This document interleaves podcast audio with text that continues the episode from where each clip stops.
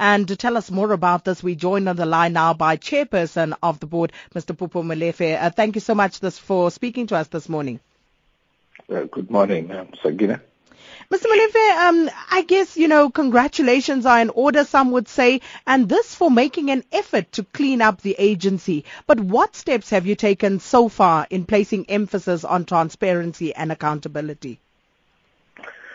Well, following the Auditor General's report and the engagement in discussion on that report, uh, we set up a multidisciplinary trust team that is working on investigation of all the issues raised pertinently in the Auditor General's report. Key amongst them is the question of skills. But we're going beyond just the few individuals uh, who had been found to have uh, faked their qualifications. We thought we would engage in a comprehensive exercise that would enable the organization to understand exactly what is the skills base that it has got and how it prepares itself uh, for the modernization, in particular the arrival of the new fleet of trains and their operation. Dr. Molefe, um, you know, speaking of the Public Protector's report, what's your reaction to the fact that that report was in fact leaked? And has the Public Protector given any indication as to when she intends to officially release the report? I don't know if the report was leaked, uh, um, and I can't speak for that because uh, we don't have the report as I understood it from the public statement made by the Office of the Public Protector, they were still working on the report. Uh, they were still receiving submissions. Um, so I have I can't comment on on on, on any leakage of that. Has she indicated though when she intends to officially release it? No, I don't know. We I, we haven't received any communication from Public Protector.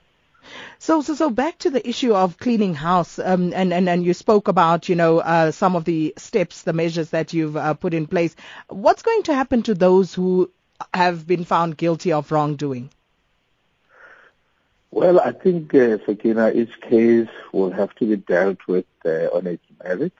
I would imagine where the Auditor General says there has been wasteful and fruitless expenditure would have to look at whether there is a possibility of recovering the money that was unduly paid to people uh, who had faked their qualification. I think that is the only right thing to do.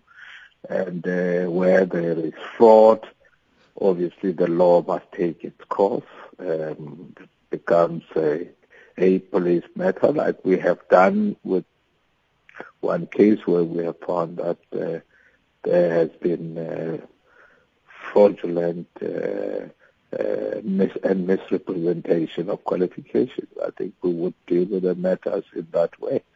And, and uh, I think to the extent that people continue to mislead uh, entities of the state or organizations, such people should be barred from employment from any one of these uh, organizations. In other words, should be blacklisted.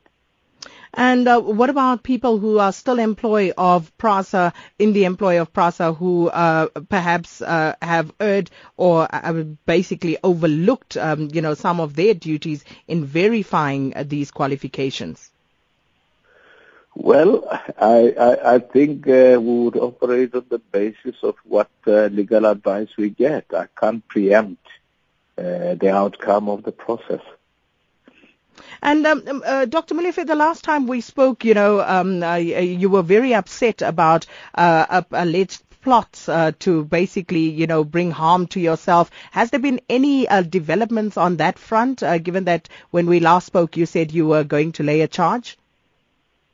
Well, I haven't had anything from the, the, the police. All I know is that they did call me to indicate that they were seriously investigating the matter. Uh, naturally, when they are done with their investigations, we expect that uh, they would then take the appropriate steps, take the matter to court, um, uh, I, it's up to them really. They've got to investigate the case.